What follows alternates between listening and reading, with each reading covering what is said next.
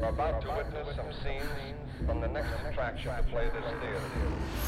This picture, truly one of the most unusual ever filmed, contains scenes which, under no circumstances, should be viewed by anyone with a heart condition or anyone who is easily upset.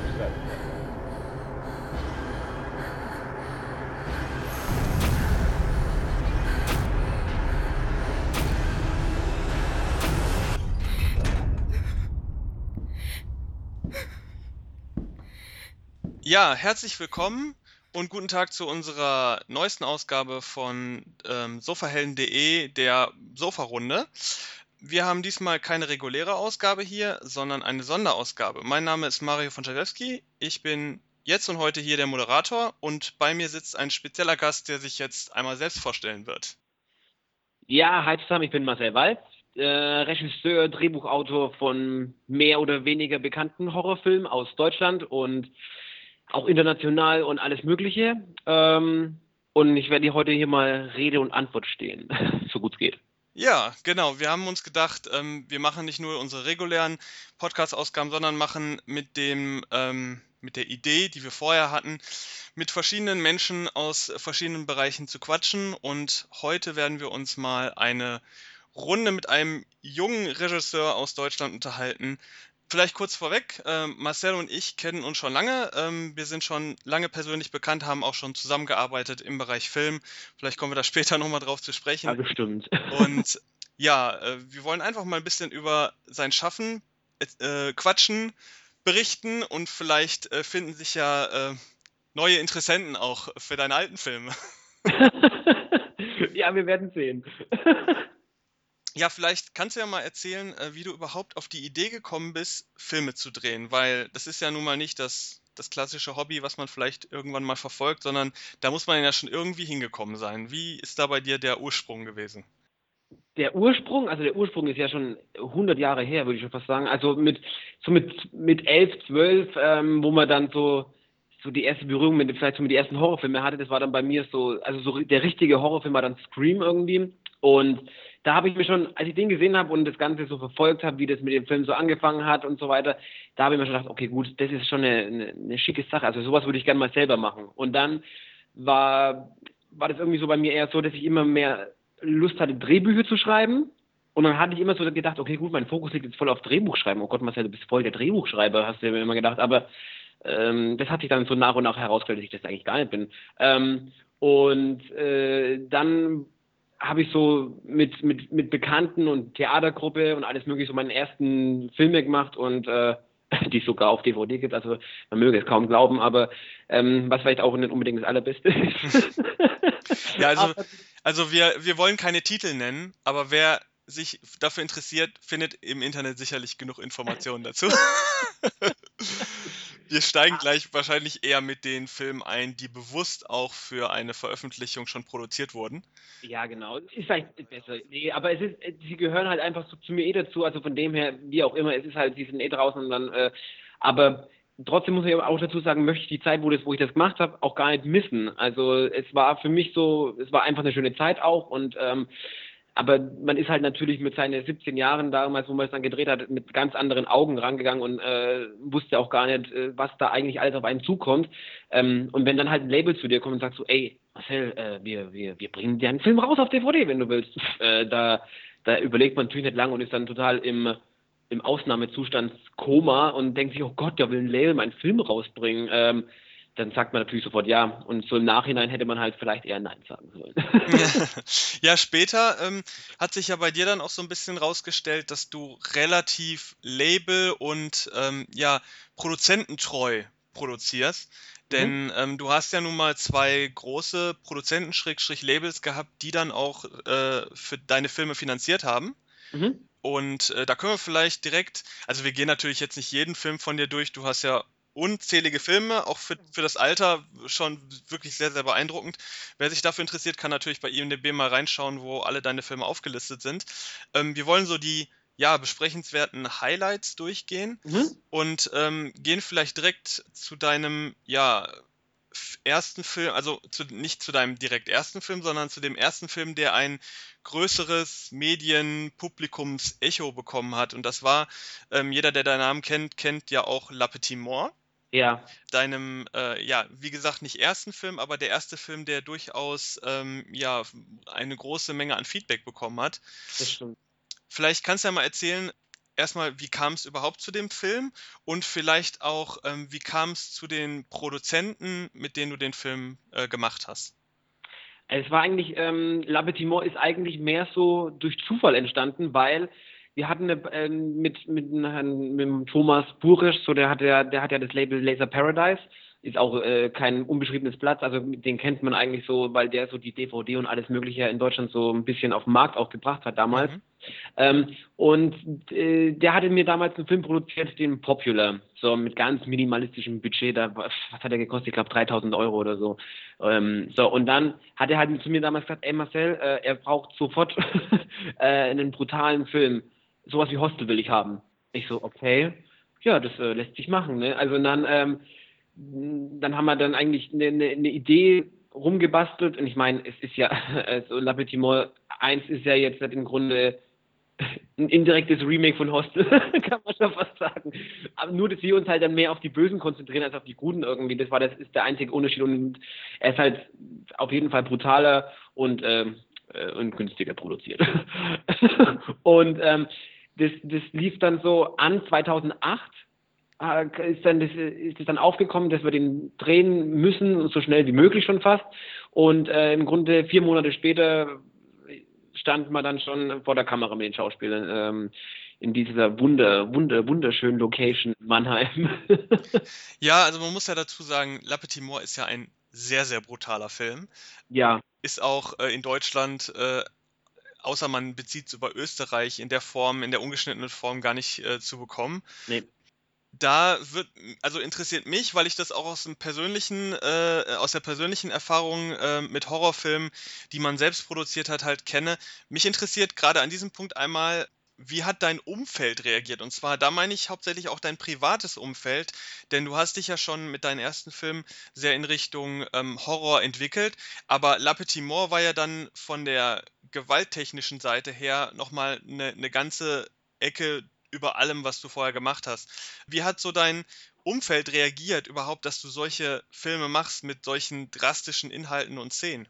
Also, ähm, das stimmt wirklich so. Meine alten, also die allerersten, das war mehr so, so äh, einfach ein stinknormaler Slasher, würde ich jetzt so sagen. Also ganz im Gegenteil, eigentlich weit, weit weg vom Brutal oder irgendwie sowas. War halt, ja, so der typische Slasher eigentlich mehr. Ähm, und La Petite ist dann natürlich dieses äh, Torture-Porn-Ding in, in bester Dings, wo man so, also, also in reinen Kultur oder wie man das nennt, so, also das ist total Torture-Porn und man sieht wirklich alles. Und ähm, ja, also ähm, ja, da hat jetzt keiner irgendwie gesagt, oh Gott, Marcel, äh, müssen wir dich jetzt einliefern lassen, bist du ein Psycho, oh Gott, oh Gott, müssen wir uns Sorgen machen. Also das ist jetzt nicht. Aber bei ihr, äh, das Witzige ist nur so, was mir jetzt direkt einfällt, weil du privates Umfeld so sagst, da waren wir auf dem Weekend of Horror. Und ähm, da haben wir dann den Film halt, äh, da lief der schon auf dem Splatter und überall Tralali und Tralala und dann kamen so Leute her und äh, hatten denen dann schon die DVD in der Hand und wollten halt Autogramme und dann war halt die Annika so da, die hat unterschrieben und dann ähm, haben, hat, hat einer gefragt so, ja, ist der Regisseur auch da? Und dann äh, stand ich da so mit meiner lilanen Jacke damals und alles mögliche und dann sagte die Annika, ja, da steht er. Und dann schaut er mich total entsetzt an und sagte mir so, du hast den Film gemacht? Und ich so, ja, ähm, da muss ich gar nicht sagen soll. Und dann hat er gesagt, äh, ja, dann will ich da gerne ein Autogramm haben und so. Denn, äh, also, da, worauf ich hinaus will, also, man würde mir jetzt vielleicht gar nicht solche Filme manchmal zuschreiben, so sagen so, okay, der Marcel, ja, der macht äh, solche Filme, so dann, ja. Ja, also, das, das, das würde ich sogar unterschreiben. Äh, du hast äh, Annika erwähnt. Ähm, über die können wir auch ganz kurz sprechen, denn Annika ist ja jemand, ist ja ein Faktor, der sich durch fast alle deine Filme zieht. Ja. Äh, eine äh, junge Schauspielerin äh, aus Deutschland, die inzwischen schon eine ganze Menge gemacht hat und mhm. auch nicht nur kleine Independent-Filme, sondern jetzt auch schon durch Filme wie German Angst äh, und deine aktuellen Filme auch im, im äh, größeren Bereich äh, mhm. bekannt ist. Wie ist sie dazu gekommen? Wie ist sie der konstante Faktor äh, innerhalb deiner Filmografie geworden?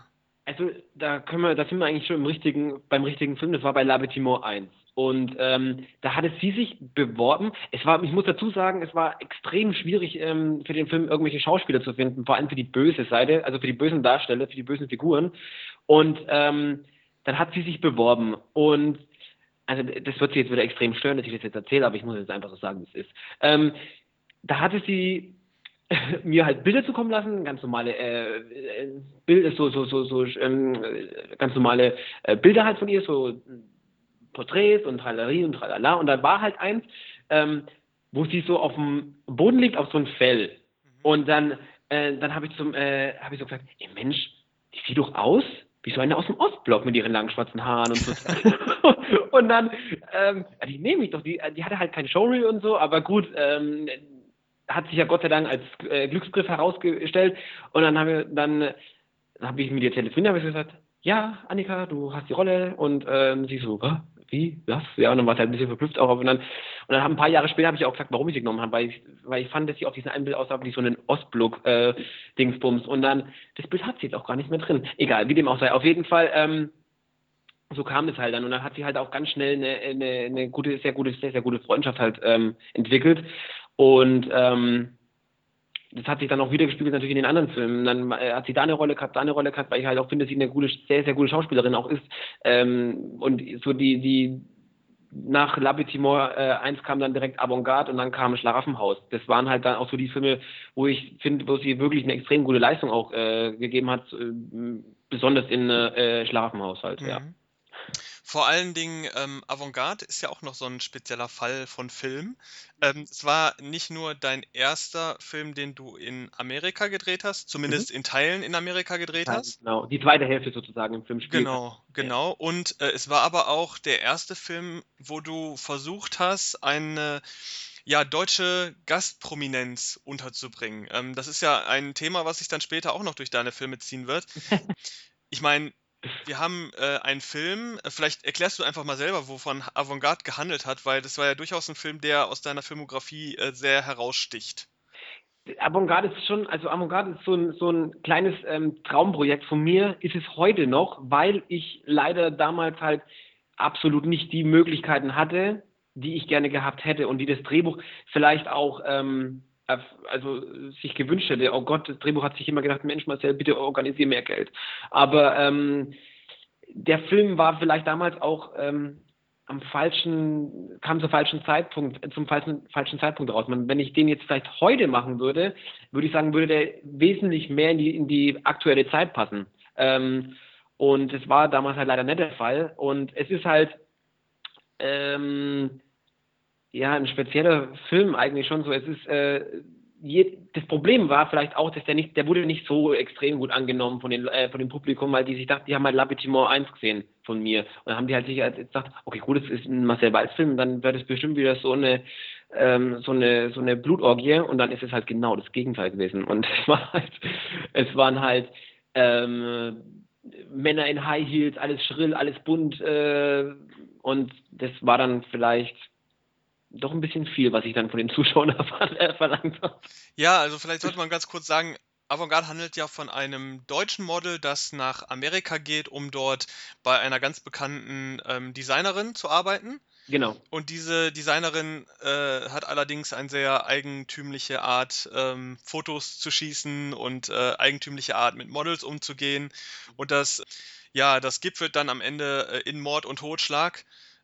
Und äh, es ist äh, zwar inhaltlich, wenn man es so beschreibt, passt es irgendwo doch in deine Filmografie, aber es ist optisch sehr bunt und erinnert natürlich äh, so ein bisschen auch an äh, Partymonster. Genau, das war auch, der stand auch so ein bisschen Pate dafür, muss ich sagen. Ähm, der, der hat sogar irgendwie der, in irgendeinem Land äh, oder keine Ahnung, äh, sogar der Alternativtitel bei Beast Party Monster 2, also das, ich weiß zwar nicht warum, aber ähm, ja, ist irgendwie reingekommen du sagtest, der Film wurde nicht besonders gut aufgenommen, wegen mhm. äh, auch den Erwartungen, den deine Fans, die sich dann entwickelt hatten über ja. deine letzten Filme, äh, die die an deinen nächsten Film hatten.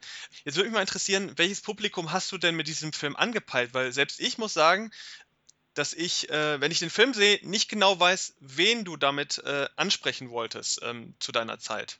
Also es ist wirklich so, das Problem ist vielleicht, ähm, ich habe da, der Film ist nicht grün, ist nicht blau, ist nicht rot. Also er, er, das ist tatsächlich der Fall. Das stimmt auf jeden Fall. Da muss ich dir auch recht geben, weil ähm, der Film ist, ähm, ja, wie soll ich denn sagen? Also er ist jetzt, er hat Horrorelemente, geht aber nicht den konsequenten Horrorweg. Der hat ähm, so diese Thriller-Elemente, geht aber auch nicht diesen Weg. Dann hat er diese, dann ist er extrem schwul, muss man sagen, und bunt und alles Mögliche und geht aber auch den Weg nicht konsequent. Also das ist halt das Problem, glaube ich, da, wo er dann auch seine, wo das Publikum so nicht wusste, ja, gefällt er mir jetzt oder gefällt er mir jetzt nicht? Was ist das jetzt eigentlich?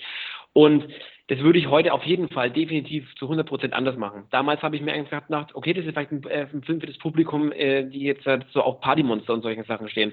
Aber dafür war ich halt dann, glaube ich, auch einfach nicht bekannt genug, dass die dann auf diesen Film äh, aufmerksam werden.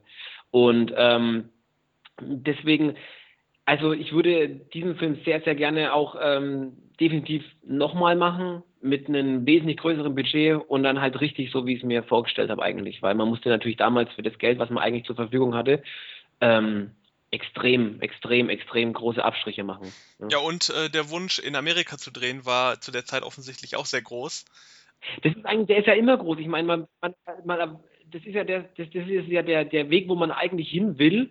Wenn man jetzt, also zumindest ist es bei mir so, ähm, man will irgendwie aus den kleinen Amateur-Independent-Sumpf rauskommen und äh, es dann irgendwie nach Amerika schaffen. Das ist natürlich, ist natürlich das Ziel, also zumindest für mich. Und ähm, deswegen hätte, hat man das manche Sachen dann vielleicht natürlich ein bisschen ähm, ja, sind wir da ein bisschen zu, äh, zu, zu, zu forsch rangegangen und hat gedacht, oh, auf Biegen und Brechen muss ich jetzt nach Amerika, das ist der Film jetzt, hat, ja, da, da muss ich unbedingt nach Amerika. Und dann hat man sich vielleicht, hätte man vielleicht das Ganze vielleicht in Deutschland gemacht oder was auch immer, was aber dann natürlich der Geschichte äh, misslungen, also missfallen wäre, ähm, aber dann hätte man vielleicht wesentlich mehr machen können, weil dann wesentlich mehr Geld in solche Sachen hätte man stecken können, als äh, eine Produktion, eine halbe Produktion in Amerika zu starten. Das muss ich halt auch sagen.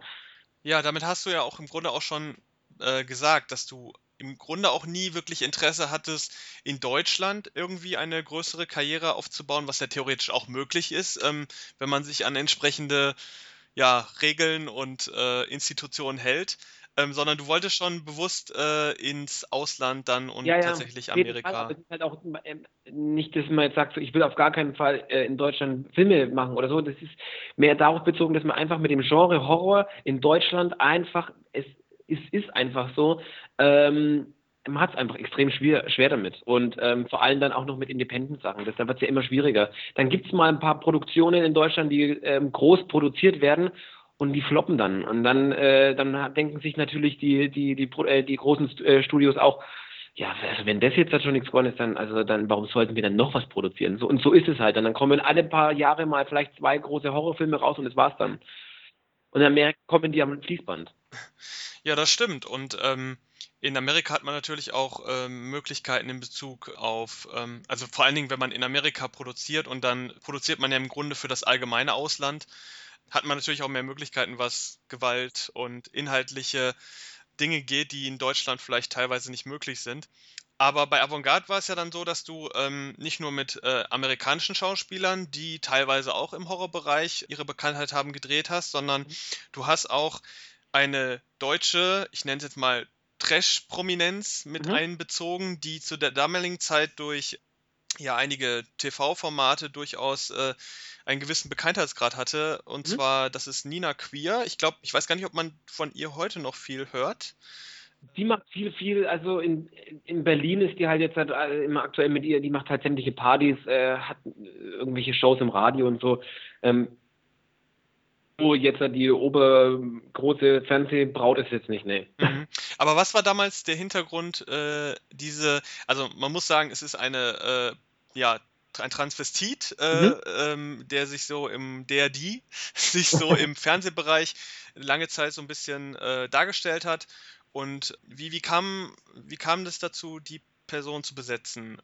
Also es war eigentlich jetzt halt, damals war noch kein großer Hintergedanke dabei eigentlich so wirklich. Ähm, wenn man irgendwelche Trash-Promis, sagen wir es jetzt mal einfach so, wie es ist, äh, engagiert oder irgendwelche Prominenz außen, äh, außen, die jetzt viel im Fernsehen äh, aktuell zu sehen sind oder was auch immer.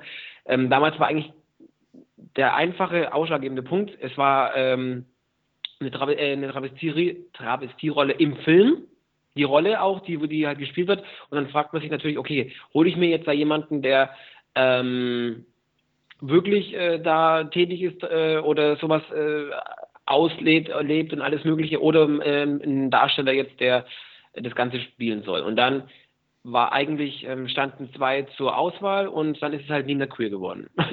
Ja, und diese, diese Vorangehensweise, dass du ähm, vielleicht zu dem Zeitpunkt noch nicht bewusst, aber bei den nächsten Filmen gehe ich ganz stark davon aus, dass es sehr bewusst war. Ja. Die ähm, Besetzung von, ja, man kann vielleicht nicht unbedingt direkt von Trash-Prominenz mehr nee, sprechen, sondern vielleicht, vielleicht eher ähm, ehemalige A- und B-Prominenz, die mhm. äh, du besetzt hast in deinen folgenden Filmen. Ähm, Schlaraffenhaus, das ist der nächste Film, über den genau. wir sprechen können. Das ist auch der Film, wo wir uns kennengelernt haben. Also genau. die erste äh, Zusammenarbeit, äh, wo ich äh, mit ähm, gecastet habe. Du hast den Film geschrieben und gedreht und mhm. hast dort Martin Semmelrogge mit einbezogen in den Film. Genau. Also da muss ich auch sagen, war bei dem Film war es auch noch eher Zufall. Das war da so, dass, ich, dass wir ähm, der Film auf Mallorca gedreht wurde und Bekannte von uns waren mit, äh, mit ihm eben befreundet. Und dann hab, ist, sind wir halt so im Gespräch gewesen. Wir waren, äh, ich habe ja jahrelang auf Mallorca gewohnt, meine Mutter lebte zu dem Zeitpunkt auch dort. Und dann waren wir eben bei den Leuten, äh, haben wir gegrillt am Abend und dann so, ja, wir drehen jetzt bald einen Film hier und so weiter. Ach, echt? Ja, ähm, ah, kennst du übrigens Martin Semmelrock? Ich so, ja, ja, klar. Ah ja, das ist ein Freund von uns. Und ich so, ah, stopp mal. Und dann ähm, ist ja interessant. Und so kam das halt dann. Äh, eine kleine Rolle, so als Gastauftritt. Und ähm, das war eigentlich eine, eine, simple Sache und so ist es eigentlich zustande gekommen. Ja. Ja, Schlaraffenhaus stellte ja dann auch so wieder da äh, die Rückkehr zum Folterhorror mhm. dar, was alle so bei Avantgarde so ein bisschen gehofft haben, dass das äh, auch ein großes Thema in dem Film wird, ist dann jetzt in Schlaraffenhaus wieder da. Genau. Und das hast du dann fortgesetzt mit einem weiteren Film, der ähm, auch in die Richtung, ja, nicht unbedingt Folter, aber äh, schon auch wieder in die etwas blutigere Richtung gegangen ist, und zwar Plastic. Genau. Dort haben wir dann Leute gehabt wie Gina Lisa, Kati Karrenbauer und Sarah Stork, also schon drei Namen, mit denen mhm. viele Leute sicher was anfangen können. Und äh, dort ist die Frage, also der Film heißt Plastic und äh, man hat Gina Lisa mit drin. Ich denke mal, das bedarf keiner weiteren Erklärung, äh, äh, warum du ähm, die Dame besetzt hast. Ja. Aber hier merkt man ja schon ganz deutlich, da hast du bewusst auf, ähm, auf Prominenz gesetzt. Ähm, es ist einfach so, man muss irgendwie um man selber hat noch nicht den Bekanntheitsgrad, ähm, um äh, jetzt, sagen wir mal, eine gewisse also um, um, um ähm, präsent in, in, der, in, der, in der normalen Medienwelt da, also zu sein äh, irgendwie. Und deswegen muss man halt immer irgendwas natürlich machen, damit man ins Gespräch kommt oder halt Leute besetzen, die bekannt sind und dadurch den Film auch nochmal so ein bisschen in den Vordergrund setzen und alles Mögliche.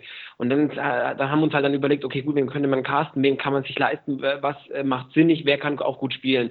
Und ähm, Kadi Karrenbauer kann für mich extrem, ist eine sehr, sehr gute Schauspielerin, eine extrem liebe Person und ähm, auch mit ihr zu arbeiten war super. Das waren, waren, waren super, zwei super tolle Drehtage und ähm, die äh, fand ich, das, das hat auch gepasst und alles. Und genauso auch mit Sarah Stork, die war ja äh, zu dem Zeitpunkt auch ähm, die, die, das, ähm, die Hauptdarstellerin in Sturm der Liebe und es ist natürlich auch äh, in Deutschland irgendwie ein großes, ganz großes Format, also nicht mein Top-Format und alles mögliche, aber dadurch ähm, trotzdem auch wieder ähm, gab es dann auch wieder so, ah, das ist ja keine Unbekannte oder irgendwie sowas, die kennt man ja so. Und Gina Lisa natürlich, also ähm, da solche, wie sie zum Beispiel, die, sie, sie war dann so das Gesicht für den Film. Ähm, mal jetzt abgesehen vielleicht vom Schauspielerischen her, aber so, es hat einfach gepasst auch. Sie hat jetzt halt auch nicht die größte Rolle gehabt, wurde natürlich so ein bisschen dargestellt, als hätte sie die mega Hauptrolle, aber ähm, ja, das ist halt Business, ne? Ja. du musst es halt, man muss es einfach sagen, wie es ist, das ist einfach Tatsache so. Und ähm, ja, sie hat halt, sie hat halt, wie du schon gesagt hast, sie hat halt einfach zum Film gepasst, ne? ja, aber Plastic, also vielleicht, weil wir jetzt so ein bisschen ausführlicher drüber reden, ähm, äh, inhaltlich geht es ja um einen Schönheitschirurgen, der unschuldige, ja, wie sagt man, äh, Models, die sich äh, bearbeiten lassen wollen, äh, in seiner Praxis ums Leben bringt.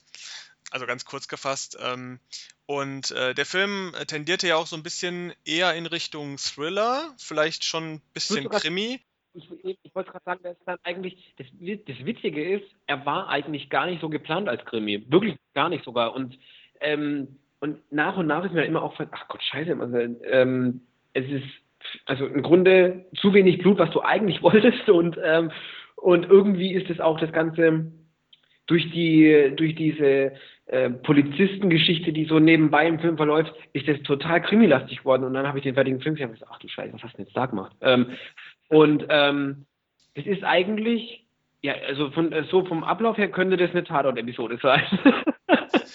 ja, und der Film ist ja durchaus noch mit anderen Geschichten äh, verbunden. Also der, das war eine Produktion, die habe ich jetzt nur von außen mitbekommen, aber ähm, die ja so ein bisschen generell so ein bisschen unrund gelaufen ist. Also ähm, ich erinnere, ich erinnere mich an unsere Zeit auf dem Weekend of Horrors, wo ähm, du Plastic beworben hast und ähm, ich äh, äh, einen meiner Filme beworben hatte und du Gina Lisa hast kommen lassen. Ja. Ähm, die dort dann eine Autogrammstunde gegeben hat und da ist ja auch alles so ein bisschen aus dem Ruder gelaufen. Aus dem Ruder ist, ist gut gesagt, ja. Es ist, äh, ähm, ja, das ist das, ähm, wenn man halt sich dann einfach an Sachen hält äh, oder wenn man dann meint, ähm, äh, man muss da ein bisschen, äh, wie soll man es jetzt am besten ausdrücken, ohne jemanden auf den Schlips zu treten, wenn man einfach Sachen macht, die oder Sachen nicht macht, die eigentlich vereinbart waren, dann äh, ähm, und einfach jemanden dann Button lässt bis zum geht nicht mehr, dann wird dann sowas ganz schnell ganz ungemütlich. Und ähm, geplant waren irgendwie von äh, 13 Uhr bis 16 Uhr und dann war es am Ende von 18 bis 19 Uhr nach Programmstunde und das ist halt ähm, ja, sowas merkt man sich halt und mit sowas wird man halt dann auch, mit solchen Leuten wird man halt dann auch gar nicht mehr arbeiten. Einfach. Ja, was, was auch sehr schade war, weil sich das Publikum ja sehr drauf gefreut hat, offensichtlich. Das, der Ansturm, die eine Stunde war riesig, um Gottes Willen, was ist denn jetzt los? Aber es ist, ähm, ja, das ist äh, ein schwieriges Thema und ähm, das äh, war eine Erfahrung wert und Punkt. Ja, da schließt man, da muss man abschließen. Mhm. Aber ähm, Plastic ähm, markiert ja auch, ähm, soweit mir das bekannt ist, auch die letzte Zusammenarbeit mit Laser Paradise. Ja. Was wahrscheinlich daran liegen könnte, dass die Veröffentlichung von Plastic doch etwas schief gelaufen ist. Also das war jetzt nicht, das, war jetzt nicht das, das, das Haupt, äh, äh, nee, das würde ich jetzt so auch noch gar nicht sagen, aber es gab leider wirklich, ähm, und es ist bis heute noch so, ähm, der Film ist halt, also das ist eine, also im Grunde, heute muss, man, muss ich mir schon im Kopf fassen und eigentlich kann ich schon ein bisschen drüber lachen, Gott sei Dank. Bin ich jetzt an so einem Punkt angekommen. Äh, damals fand ich das gar nicht so lustig. Ähm, wir hatten ähm, einen Master von unserer Seite, da war keine Bildbearbeitung drauf, der Abspann war nicht richtig, die, die Bild, ähm, die, der, der Ton war nicht gemischt, ähm, die Musik war nicht fertig, tralali und tralala. Also eigentlich eine absolut mega krasse Rohfassung. So. Und die wurde halt an das, äh, an das, an, an das Label geschickt, weil es halt auch gleichzeitig Produktionslabel äh, ist und alles Mögliche, damit sie einfach mal sehen, so Leute, so weit sind wir gerade mit unserem Filmchen und ähm, irgendwelche Änderungswünsche oder so. die fanden den anscheinend äh, so toll, dass sie direkt äh, ans Presswerk geschickt haben. Und ähm, ich habe dann auch so, so ein paar Wochen nichts gehört. Ähm, nur so, ja, er, hat, er schaut sich den Film an. Also der Film wird, wird, wird geguckt so, so. Und dann bekomme ich auf einmal eine Nachricht. Ah, ähm, die Exemplare sind da. Die Exemplare sind da? In, der, in dem einen Monat, wo ich keine, wo ich nichts hörte, so, ähm, das war, glaube ich, sogar ein bisschen länger, wurde der Film komplett fertig gemacht. So, also die, die Bildbearbeitung der, wurde bearbeitet, der Ton gemischt, tralali und tralala. Und dann sagt er so, ja, ähm, gib mir mal deine Adresse, deine aktuelle Zoll. Dann habe ich nie gegeben, weil ich mir dann dachte, äh, was ist, und dann auf einmal kriege ich ein Paket mit äh, 20 Kopien von Plastic. Ich so, hä? Und dann ähm, habe ich den da reingelegt und natürlich, also, was, was soll auch anderes drauf sein, ist dann ähm, die, die, die sozusagen die Rohfassung von dem Film drin. Und ich so, ach du Scheiße, ja, und dann ist nicht, noch nicht genug so, das, der wurde dann auch schon gelistet bei Amazon und alles Mögliche. Und ich so, was? Ich so, Thomas, du musst diesen Film sofort zurückrufen. Das ist absoluter Horror-Albtraum und ähm, hol den zurück, weil das ist die falsche Fassung und so. Ja, dann war es schon zu spät. Dann wiederum muss ich sagen, das, also das grenzt dann schon für mich so ein bisschen an äh, leichte Dummheit, weil dann habe ich war ja klar, dass, der, dass es die Fehlfassung ist und dann wurde der Film auch zurückgezogen und ähm, naja, zurückgezogen. Vor zwei, drei Monaten habe ich die gleiche Fassung nochmal im Mediamarkt irgendwo stehen sehen auf DVD, aber egal. Ähm, und dann hat Intergroove sozusagen in der Blu-ray und der DVD angekündigt. Wir ihnen das Maß dazu kommen lassen. Ich so, ach wunderbar, jetzt kommt alles, jetzt nimmt alles einen richtigen Weg.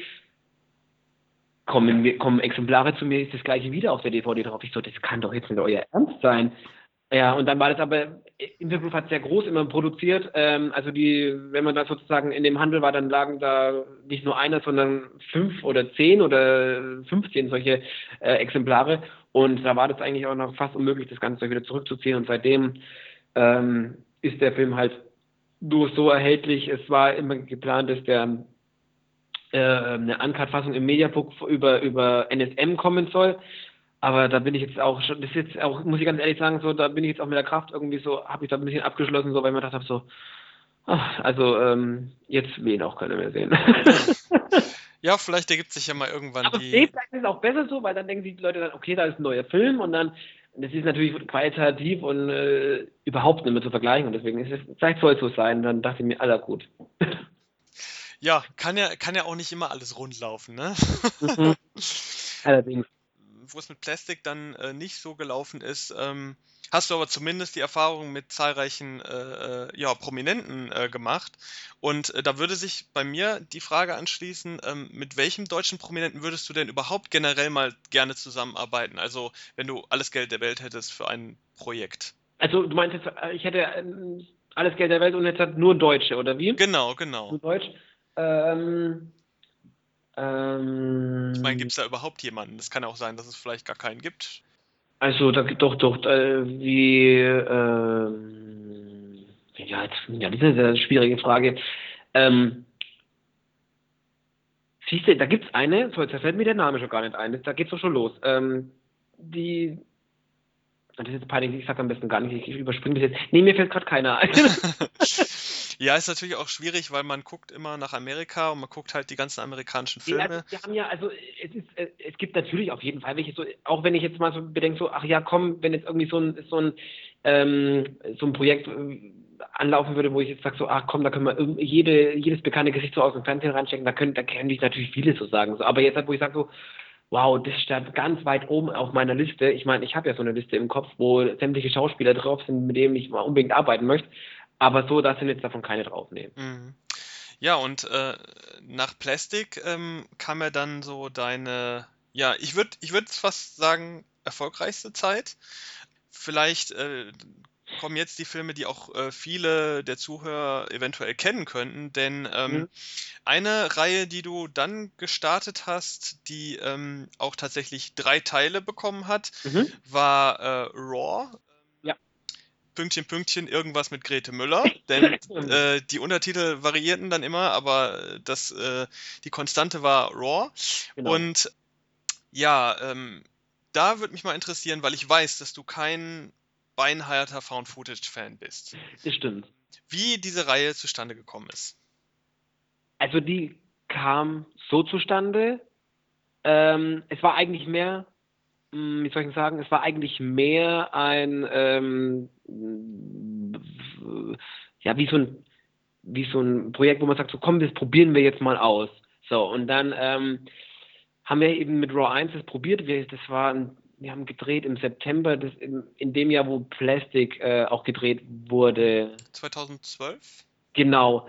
Und ähm, da haben wir das Ganze gestartet und das war so ein wir probieren das jetzt mal aus und dann haben wir den auch Film in, in den Schnitt gegeben und ähm, es hat meines Erachtens nach funktioniert und deswegen ähm, und der Film kam auch ja natürlich natürlich kam so äh, immer mal wieder so 50-50 aber im Großen und Ganzen kam der Film gut an und hat auch ähm, ein größeres Publikum angesprochen. So, das war einfach mehr Mainstream, würde ich jetzt mal so behaupten, so, weil das in so einer Zeit rauskam, wo dieses Found Footage wirklich so mit auf dem Höhepunkt war, würde ich sagen.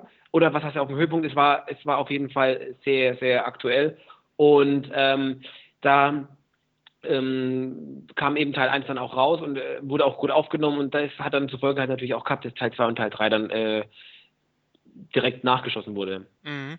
Und kann man im Grunde davon sagen, dass Raw deine, ja, deine erfolgreichsten Filme eigentlich waren, weil die Reichweite und die Nachfrage auch von deinen Produzenten aus dann doch schon höher war als bei deinen anderen Filmen? Also ist, es ist so, dass ähm, man muss dann wiederum sagen, so auch wenn C2 die, die, die, die Originalfassung jetzt sozusagen, äh, die wo als erstes erschien, ähm, nicht so den Anklang fand, äh, drücke ich mir das mal so aus, ähm, äh, doch aber der ähm, also es war zumindest der erfolgreichste Film in der Hinsicht, dass er in vielen, vielen verschiedenen Ländern rauskam. Aber äh, so jetzt in Deutschland, von Deutschland aus gesehen, würde ich sagen, so ist Raw bis dato so das ähm, ähm, erfolgreichste gewesen, ja. Mhm. Hast du denn ein, also selber einen Lieblings-Found-Footage-Film, auch wenn du jetzt nicht der beinharte Fan des Genres mhm. äh, eigentlich bist? Absolut, ähm, und zwar Katakomben. den, den ich am schlechtesten finde. Ja, aber viele sagen, der schlecht ist. Aber ich habe den, muss ich dann auch so sagen, ich habe den vielleicht dann zu einem Zeitpunkt gesehen, wo ich dann vielleicht ähm, irgendwie extrem anfällig war für sowas, keine Ahnung. Also ich habe den zu einem Augenblick angeschaut, wo, ich, wo er mich wirklich zu 100% gepackt hat und ich dann echt so sagte, boah, also das ist jetzt, das ist, ich war da richtig so da, das, man sagt immer so, ja, das ist doch, da kriegt man voll die klaustrophobischen Tralalis und Tralalas, aber es war tatsächlich in dem Augenblick so. Da gab es wirklich Szenen, wo man gesagt hat, ach du Scheiße. Und dann auch das Ende mit diesen, mit diesen Mönchen da auf diesen Stühlen da unten, das war, es war Horror-Albtraum, das fand ich richtig unheimlich. So, und ähm, der hat mich dann einfach zum richtigen Zeitpunkt, habe ich den gleich geguckt und deswegen finde ich den auch so gut und ähm, ich würde sagen, der ist wirklich so für mich der beste Found Footage und ich dachte immer, Blair Witch ist auch ähm, äh, einer meiner Lieblinge so. Ähm, den habe ich aber letztens mal wieder angefunden und dachte ich mir so, hm.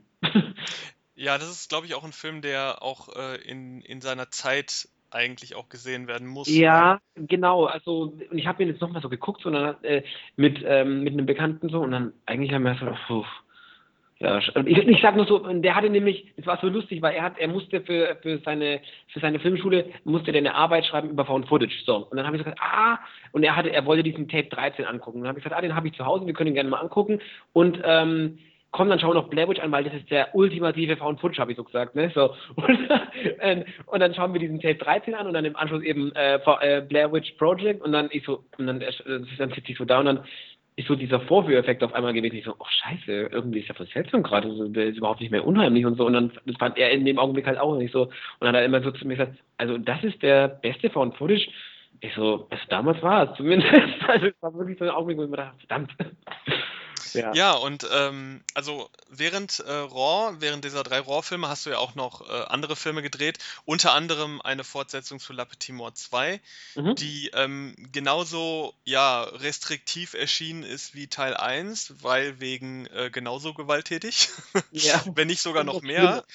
Und ja, ähm, dann kam allerdings ein Film, beziehungsweise er kam kurz vorher, der dich dann äh, auf würde ich jetzt mal sagen, die nächste Ebene gehoben hat, und zwar die Ebene, die du ja auch schon erwähnt hattest, die du gerne erreichen wolltest, äh, und zwar C2. Mhm. Eine Fortsetzung zu einem Film, den du nicht gedreht hast, genau. sondern ein Regisseur, den viele wahrscheinlich kennen, auch von den Hörern, Uwe Boll.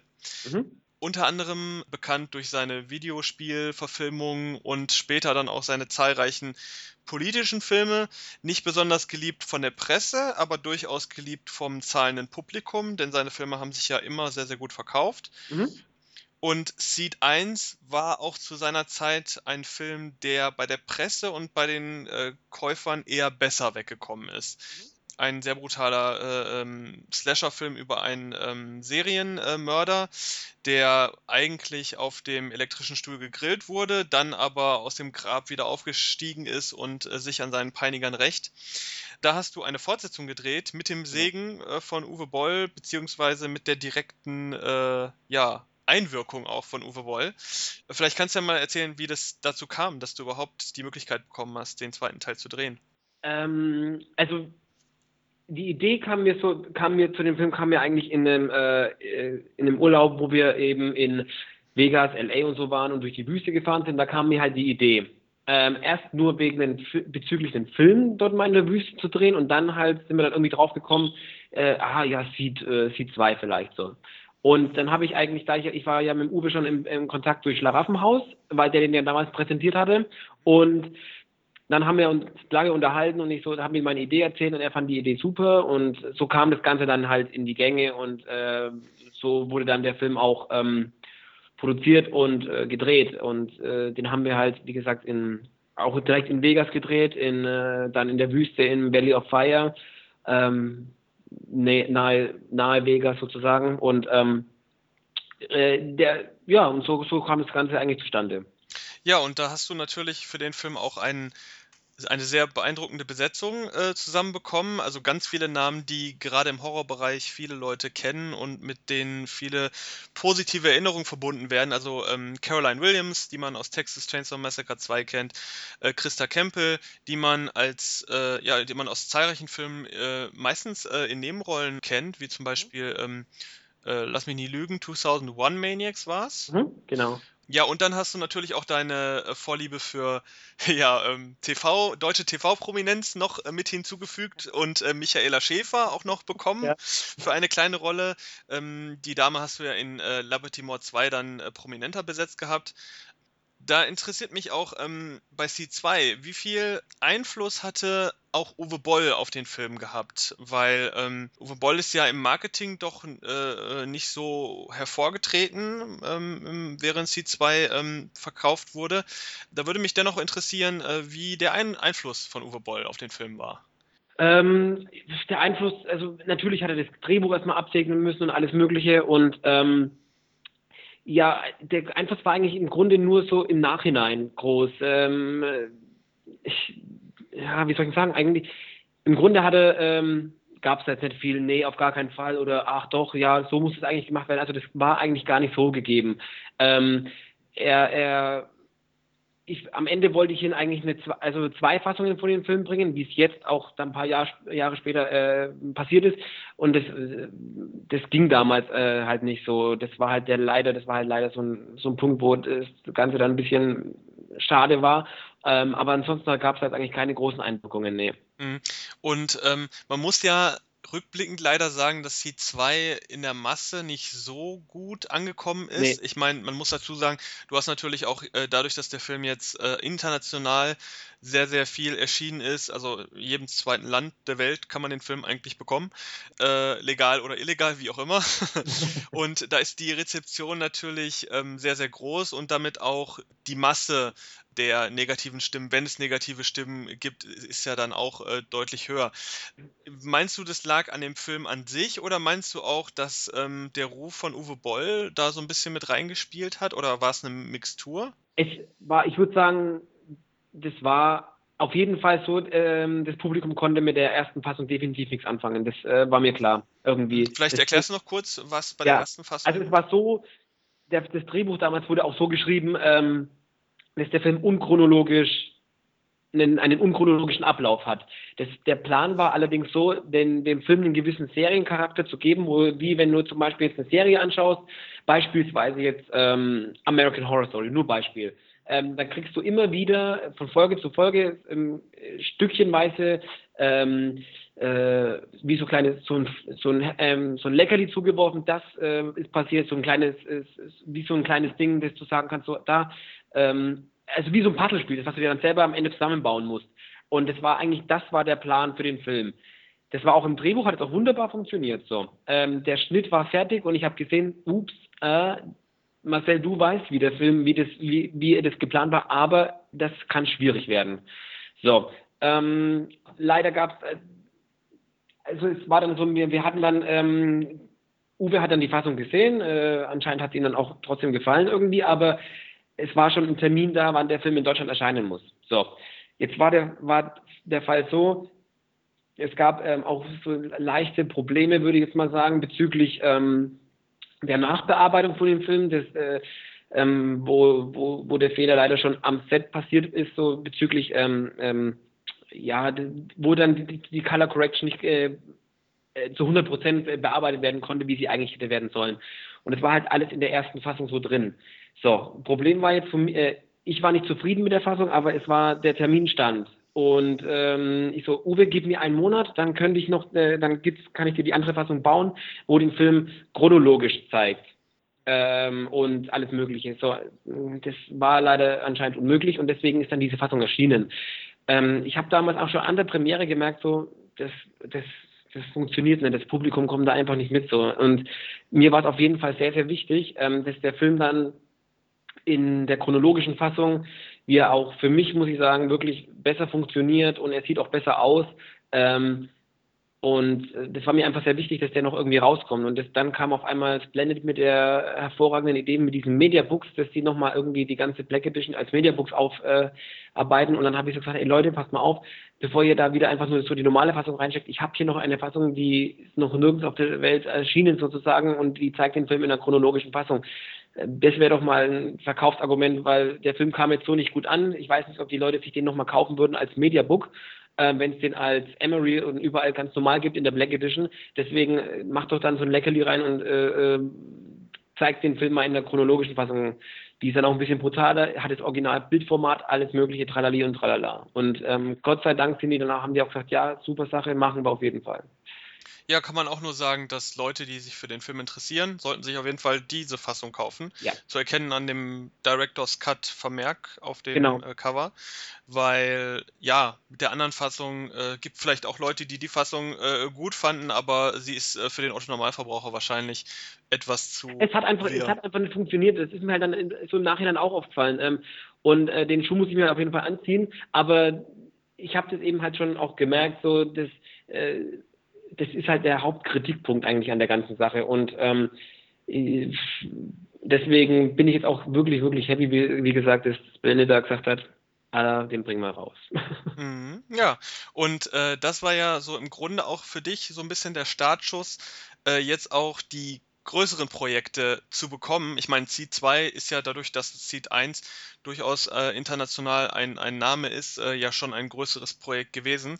Aber jetzt hast du ja, also du hast jetzt noch zwei Filme ausstehen, die jetzt ähm, demnächst äh, erscheinen werden.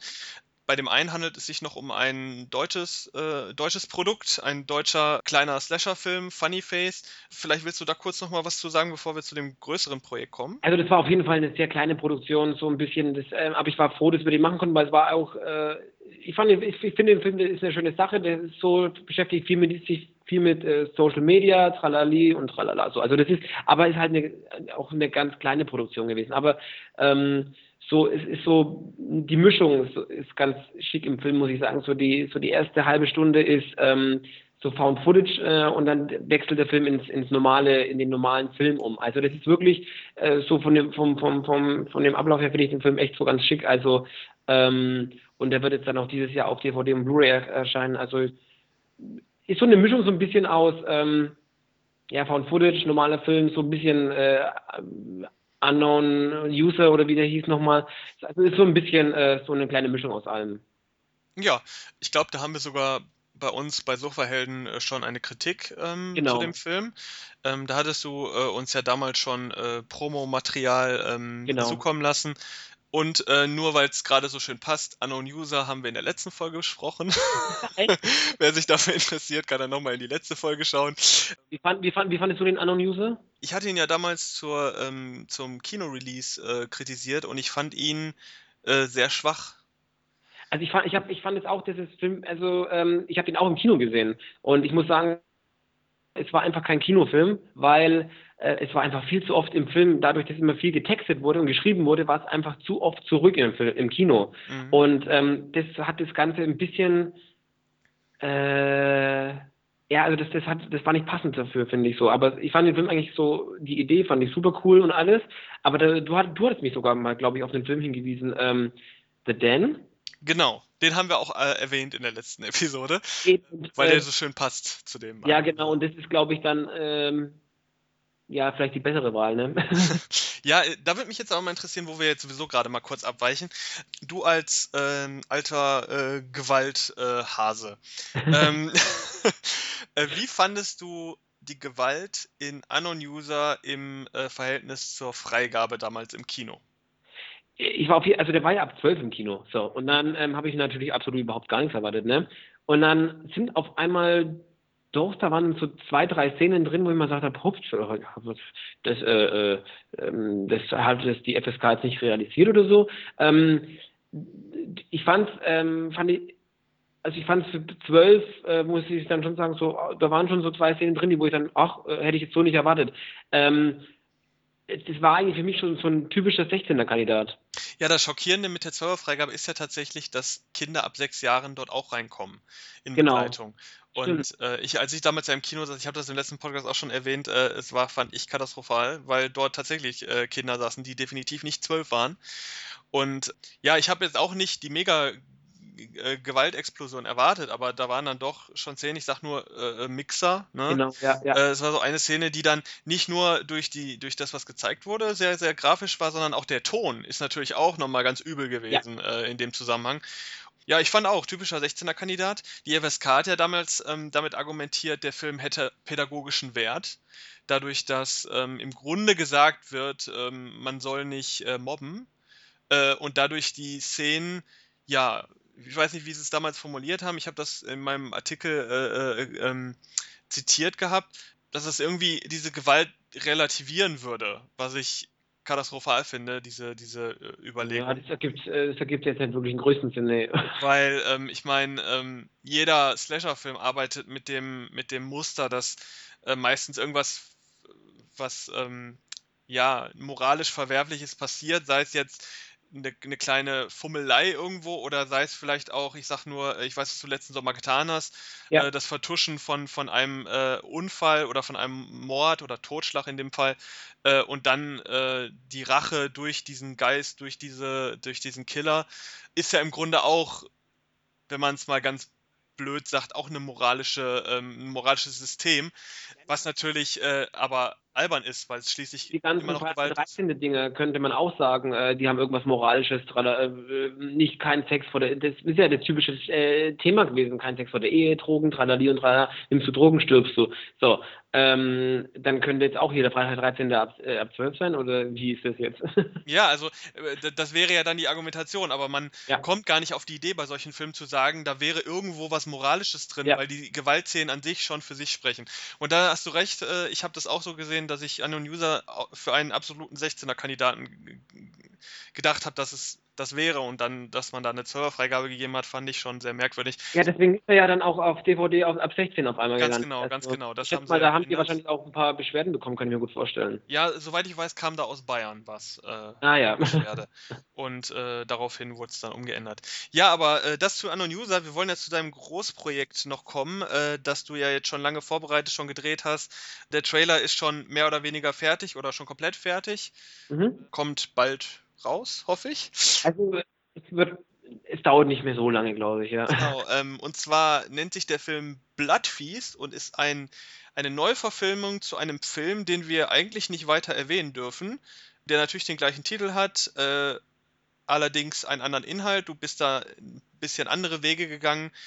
Ja, äh, der Film ist eigentlich von, oh, das, jetzt muss ich überlegen, von wann war der denn? 1963. 63, genau. Äh, ein sehr alter Film ist in Deutschland im Grunde nie erschienen. In Deutschland dürfte den eigentlich auch ein, keiner kennen, äh, weil er auch in Deutschland, soweit äh, es mir bekannt ist, beschlagnahmt ist. Zur Qualität wollen wir nicht sagen des Originals, sondern wollen lieber über die Qualität von deiner Neuverfilmung sprechen, äh, die ich leider noch nicht ganz beurteilen kann, weil ich ihn ja noch nicht gesehen habe, aber du kannst bestimmt da schon was zu sagen. Vielleicht erzählst du einfach mal erst, worum es geht und wie dieser Film überhaupt zustande kam. Also das, wir hatten, also es war jetzt auch so ein Film, wo, wo eine sehr, sehr, sehr, sehr, sehr lange Vorbereitungszeit hatte. Also es war, ging schon los 2014, äh, im August so, 2014, im August, ja, Sommer, ähm, da lief das Ganze so los halt. Dann, dann habe ich halt die Produzenten so getroffen in, in, in LA ähm, von Gando Entertainment und ähm, wir, da kam das Ganze halt so ins Gespräch bezüglich äh, Bloodfeast und ähm, dann ja, das, ich fand es halt cool, dass ich, das, dass, dass ich so die Chance bekommen habe, das ganze Ding zu machen, weil es halt für mich auch wirklich, es war auch so, ähm, ich kannte den Film halt schon lange, lange, lange, weil ich dadurch, ähm, das war, kennst du den Film Serial Mom? Natürlich. Natürlich. Und äh, da gab es immer so, äh, die, die, da gucken sie den Film eben auch. Und dadurch mhm. bin ich auf den Film damals schon aufmerksam geworden und habe dann auch mich erkundigt über den Film, weil ich es einfach cool fand. Ja, fand ich ja ganz cool so. Und ähm, so lange kann ich den halt schon. Und dann, äh, wenn ich mir jetzt bedenke, so, ah, cool, jetzt, jetzt, können, jetzt hast du die Chance, Marcel, da ein Remake dazu zu machen, das ist halt dann schon eine extrem coole Sache. Und ähm, die, wie gesagt, die Vorbereitung war wesentlich aufwendiger und ähm, äh, intensiver als bei meinen alten Produktionen, weil halt auch das Budget wesentlich, wesentlich höher war. Und ähm, äh, vielleicht kannst du ja mal ganz kurz sagen, wovon handelt Bloodfeast überhaupt? Was muss man sich darunter vorstellen? Der Titel ist ja relativ generisch. Äh, das könnte ja zu jedem äh, äh, Slasher, Horror, Splatter-Film zutreffen. Wovon handelt Bloodfeast? Also Bloodfeast geht, äh, handelt davon, dass ähm, eine amerikanische Familie, der Fuad Ramses mit Frau und Kind äh, und äh, die die wand, also sie wandern nach äh, nach Frankreich aus, wo sie einen American Diner eröffnen ähm, der, der, Haupt, äh, der Hauptakteur, der Fuad Ramses, dem geht's nicht gut, der hat äh, gesundheitliche Probleme und alles. Und äh, es, es, es geht auch gerade, äh, sein, sein, das Diner läuft halt absolut nicht gut.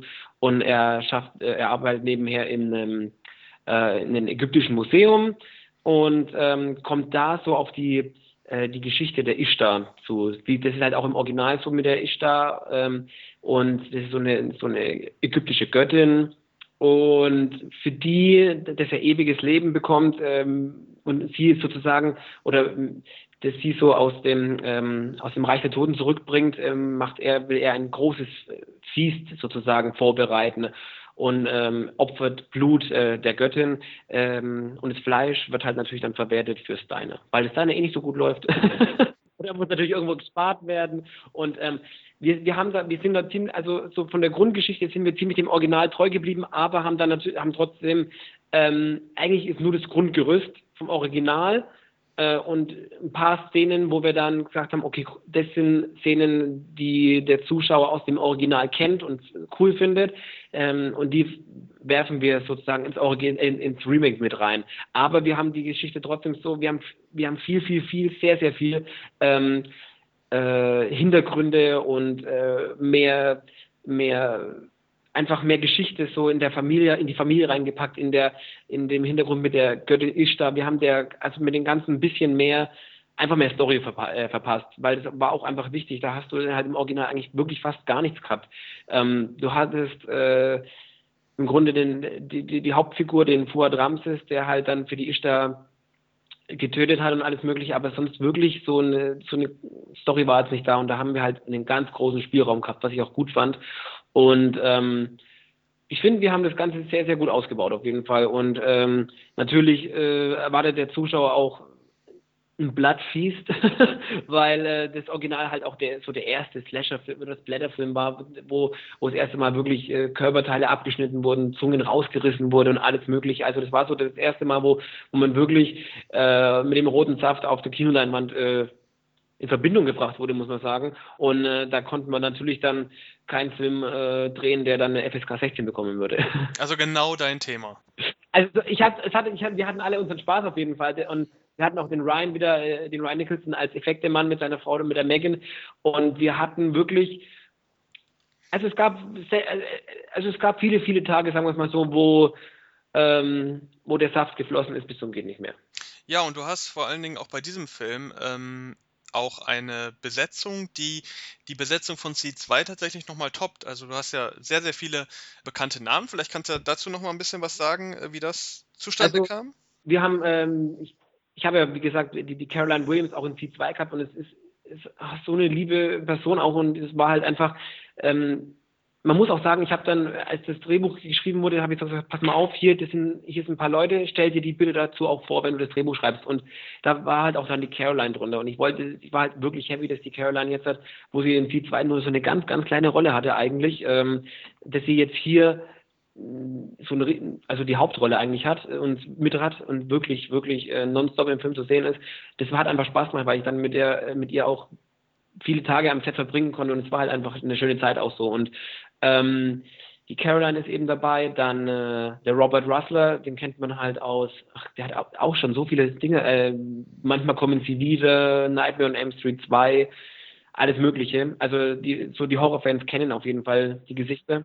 Und ich muss sagen, er ist wirklich zu 100 Prozent die perfekte Besetzung für, für den Fuad Ramses gewesen. Der ist in der Rolle aufgegangen, du hast keine Ahnung. Also ähm, du hast gedacht, äh, du hast gedacht, er, er damit will er den Oscar kriegen. So, also der ist wirklich, der, dieses, ich habe gedacht, also manchmal dachte ich mir so, also das war wirklich, also das war unglaublich so. Der, der, der ist wirklich in diese Rolle zu 1000 Prozent aufgegangen.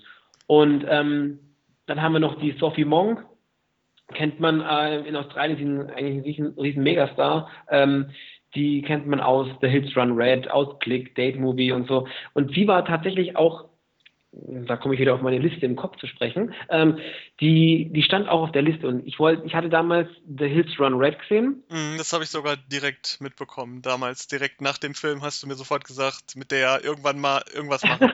ja, siehst du? Und da habe ich mir gedacht, Mensch, die alte ist geil. So, und irgendwann werde ich mit der drehen. Ja, und dieses irgendwann war jetzt eben letztes Jahr im September äh, und da haben wir dann die Rolle der, also das ist so die weibliche äh, Hauptrolle mit dem Film. Ähm, die, sie spielt die Tochter von, äh, von der Caroline und von Robert und ja, so. Und dann haben wir noch die Sadie, Sadie Katz, kennt man jetzt vielleicht so aus äh, dem letzten Wrong Turn. Mhm. Und da habe ich, das ist auch das erste Mal, wo ich sie so gesehen habe. Und ähm, ich habe den Film im Original halt angeguckt, äh, nicht in der synchronisierten Fassung. Und ich muss sagen, sie ist mit, sie war halt sowieso in den Filmen alle an die Wand gespielt und ich fand sie wirklich so gut. Und ich fand, also ich fand halt sie, ihre Mimik und auch sie, ihr Spiel mit den Augen, es war, also es war wirklich unschlagbar und einfach, die muss her für die Ishtar, ganz klar. Also die war auch mit als erstes besetzt, muss ich sagen. Und sie spielt halt die, die Göttin Ishtar und ähm, ja, und dann kennen wir natürlich noch so ähm, ähm, aus, aus Deutschland bekannt ist halt äh, die Liliana mm, Nova, bekannt aus als Matthäus. Da will ich doch mal direkt einhaken. Wie ist, wie ist diese Besetzung zusammengekommen, äh, zustande gekommen? Als ich die dann irgendwann mal bei dir gelesen habe, habe ich gedacht so, okay, es setzt natürlich die Tradition Gina Lisa, Michaela Schäfer und jetzt äh, die Besetzung äh, äh, ganz gut fort, aber es wäre nicht die erste Person, auf die man gekommen wäre. Wie ist das zustande gekommen? Also es ist man muss, es ist so zustande gekommen. Wir haben den gleichen deutschen Manager sozusagen und aber ähm, sie, also sie ist einfach wirklich, ich möchte auch gar nicht so sagen, dass man dann äh, sie mit jetzt halt mit irgendwelchen anderen Leuten vergleicht, mit einer Gina Lisa oder so, weil, ähm, also ihr werdet euch wundern, sie kann wirklich sehr gut spielen. So, und das haben wir uns halt dann aber auch äh, angeguckt. Die war die, sie hat ja auch schon die, davor schon die, die Schauspielschule besucht, was natürlich nicht gleich heißen soll, äh, Schauspielschule kann gut spielen. Also da, ne, da kenne ich Leute, die, die sind drei Jahre auf der Schauspielschule und ähm, ne? Ja, vor allen Dingen in Deutschland äh, kennen wir ja, so einiges. Aber ich muss wirklich sagen, das kam dadurch halt zustande, wie gesagt, durch denselben Manager, aber ich bin im Nachhinein so happy damit mit der ganzen Dings, weil sie es wirklich, wirklich, wirklich, wirklich extrem gut gespielt hat. Und ähm, die Rolle ist jetzt halt, äh, äh, ist, eine, ist eine größere Rolle auf jeden Fall im Film, aber jetzt halt nicht die größte Rolle, aber sie hat es wirklich gut gemacht und ähm, ich mag dann halt, also natürlich hat man so gewisse Vorurteile und sagt sich so, oh Gott, was hat denn die jetzt in den Film zu suchen, so, was hat sich der Wald nur da wieder dabei, dabei gedacht ähm, und so weiter. Ähm, einfach mal abwarten und gucken, wie sie wirklich spielt, weil sie hat es auf jeden Fall extrem gut gemacht. Ja, der Otto Normalverbraucher kennt sie natürlich aus dem Fernsehen, hauptsächlich diese ganzen ähm, Promi, äh, äh, Promi-Sendungen wie Exklusiv und so weiter, wo sie dann doch immer mal wieder Thema ist. Und äh, das ist natürlich das, wo die äh, Zuschauer sie natürlich mit in Verbindung bringen. Ähnlich wie bei Michaela Schäfer oder Gina Lisa, die ja auch in diesen Sendungen stattfinden. Genau. Und äh, dementsprechend war das so gemeint, dass du natürlich, äh, dass sie diese Riege vervollständigt, die du gerne besetzt. Aber das stimmt, sie ist tatsächlich nicht so als ja, Skandal nee. Nudel bekannt, sondern eher so als ähm, die Person, die halt auch immer dabei war. Und äh, jetzt sagst du, probiert sie sich im Schauspiel. Ähm, kann man von ihr denn da noch mehr erwarten oder ist das jetzt eine ne eher einmalige sie Geschichte? also weißt du da was? Fall, ähm, sie hat weitere Projekte jetzt auch noch bekommen, soweit ich weiß. Ähm, und ich glaube, da, da hat, kann man auf jeden Fall noch ähm, einiges ähm, sozusagen erwarten von ihr äh, bezüglich Schauspiel, weil, wie gesagt, sie hat, sie, sie, sie, sie, sie hat auf jeden Fall ein Händchen für und ähm, da kommt auf jeden Fall noch was, ja.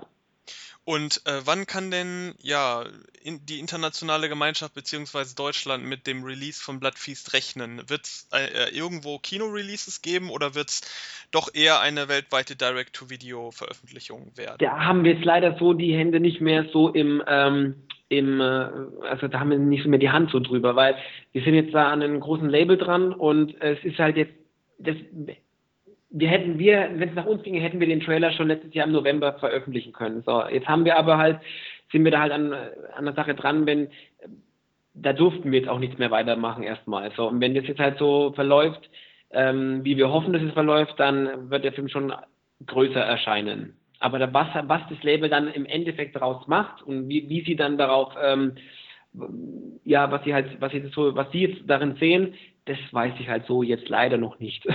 Ähm, aber man kann schon wahrscheinlich sagen, dass Deutschland den Film höchstwahrscheinlich nicht im Kino sehen werden kann, weil der Film dann doch extrem brutal sein wird und es sich vielleicht nicht so Sinn machen würde, eine geschnittene Fassung fürs Kino anzufertigen. Also es ist halt so, der Film, was ja sehr gut eigentlich ist, er hat, ähm, er, er, er, würde auch funktionieren für, einen, für ein Mainstream-Publikum, die jetzt ähm, und es wäre weniger Blut drin, würde er funktionieren. Okay. Ähm, der hat auch eine, eine, eine, eine satte Lauflänge sozusagen. Also im Gegensatz zu meinen alten Produktionen, der Film geht jetzt hier, der wird jetzt, also die Uncut-Fassung wird so um die 110 Minuten gehen. Oh, okay. Ja, da ist jeder überrascht und ich war es am allermeisten. Ähm, und, und deswegen, äh, wenn man jetzt da Sachen kürzen müsste, was, was heißt müsste, kürzen muss, damit er wahrscheinlich äh, kinotauglich wäre, dann würde es trotzdem funktionieren. Aber man weiß es jetzt, ich wie gesagt, das ist jetzt so ein Punkt, wo ich sage, so, ah, man weiß es nicht, was die vorhaben. Also zumindest Festival-Screenings wird man das in Deutschland ja, ja. Äh, sehen können. Ja. ja. das ist doch schon mal äh, eine gute Aussicht. So allgemein gesprochen, gibt es denn irgendwelche anderen, überhaupt irgendwelche Filme, auf die du dich jetzt gerade so freust noch, die noch erscheinen werden, produziert werden? Ähm, auf was ich mich freue, also was ich wirklich mich freue, ist, was, was jetzt produziert wird, ist äh, Strangers 2. Da freue ich mich wirklich drauf. Ich fand das, das, also den ersten wirklich mega gut und da freue ich mich jetzt wirklich drauf, dass es endlich mal irgendwie in die Pötte kommen und den zweiten machen. Sogar die Vorlage zu Schlaraffenhaus ein bisschen, ne? Auf jeden Fall, ja. Und ähm, hat, hat so ein bisschen Pade gestanden dafür, das stimmt. Ähm, und da bin ich wirklich froh, dass da jetzt endlich was kommt. Ähm, ähm, ich hatte mich sehr gefreut, naja, sehr gefreut nicht, aber ich hatte mich gefreut auf äh, Green Inferno, das ist ja leider ähm, gut. Ähm, und und äh, ich hatte mich auch so ein bisschen gefreut auf Matthews, aber gut, da, da, wurde mir auch ein bisschen so der Wind aus den Fahnen genommen. Ja. Und, ähm, aber jetzt habe ich, worauf ich mich auch sehr gefreut hatte, war ähm, Jerusalem und den hatte ich heute geguckt den habe ich noch nicht gesehen. Da kannst du mir ja direkt mal sagen, ob der sich lohnt oder nicht. Also er geht auf jeden Fall meiner Meinung nach so ein bisschen in die Katakomben-Richtung du als Found-Footage-Fan ähm, wirst sagen, so, das funktioniert doch geil als Found-Footage. Das ist doch absolut unmöglich. Was haben die sich dabei gedacht? Okay. Aber ich fand viele Ideen wirklich gut, weil die, die hat so eine, also, nee, will ich jetzt gar nicht erklären, aber wirklich, es gab echt viele gute Ideen und äh, die, die Locations waren wirklich traumhaft und ich muss echt sagen, es war, der hätte meiner Meinung nach ins Kino kommen können. Das Einzige, was mich wieder gestört hat, waren diese ganzen digitalen Bluteffekte, die hätten echt nicht sein müssen, aber so würde ich jetzt echt sagen, das ist, das, den fand ich echt cool. Also den fand war ich, ja. Der steht bei mir auch noch auf der Agenda, den muss ich auch noch schauen. Kam bisher noch nicht dazu. Solltest du schnell nachholen. Jo. Äh, da wird man mal gucken, äh, was das wird. Ich bin ja sowieso Found Footage Fan und jeder neue Found Footage Fan, äh, Found Footage Film muss äh, irgendwie mal durch meinen äh, Blu-ray Player gelaufen sein. Ich weiß, aber ich glaube, ich glaube jetzt fast zu sagen, dir wird er nicht gefallen. Okay. Aber ähm, weil einfach zu viele, so, so, also wenn du es jetzt vom Found Footage Dings her siehst, so von den Regeln, die es ja da so gibt eigentlich, die wo ich ja auch schon einige gebrochen habe äh, und ignoriert habe und ähm, die hat der, die, die, die ignoriert er halt im Grunde auch ein paar und äh, ich glaube deswegen wird dir, wirst du dir schon ein paar Mal denken so, Ach, habt ihr euch dabei noch gedacht? ja, mal schauen. Mal schauen, ob ich da meinen äh, Rage-Modus wieder anschalten muss.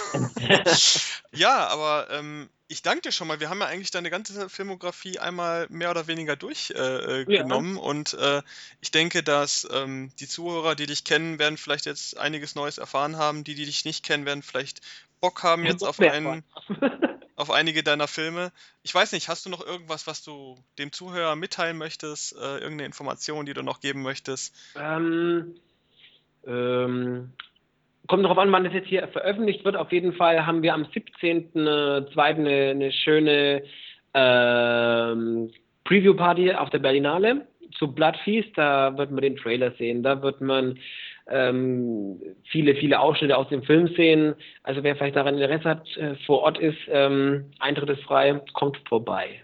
Ah, ja, das ist auch eine Idee für alle, für alle, die in der Nähe sind und Bock drauf genau. haben. Äh, wenn der Eintritt frei ist, dann sollte man, glaube ich, sich das nicht ergehen lassen, wenn man da in der Nähe sich befindet. Würde ich auch sagen. Jo. Dann danke ich dir für das Gespräch. Ähm, wir haben jetzt auch schon eine gute, gute Zeit gefüllt. Und äh, ja, wir würden uns natürlich freuen, wenn wir, wir werden auch noch Gesprächsrunden zu speziellen Themen haben. Und ich denke mal, da ist Marcel Wald sicherlich ein äh, gern gesehener Kandidat für. Ja, ähm, und äh, ja, dann danke ich dir vielmals für die Zeit. Bitte, bitte. Danke auch. Für die vielen Informationen. Und äh, ja, verabschiede mich dann an dieser Stelle schon. Äh, die nächste Episode wird dann wieder eine reguläre äh, Sofa-Runde sein mit unserem äh, äh, Chefredakteur Mike Ritter. Und an der Stelle sage ich dann äh, auf Wiedersehen und bis bald. Ade. Urgently recommend that if you are such a person or the parent of a young or impressionable child in attendance, that you and the child leave the auditorium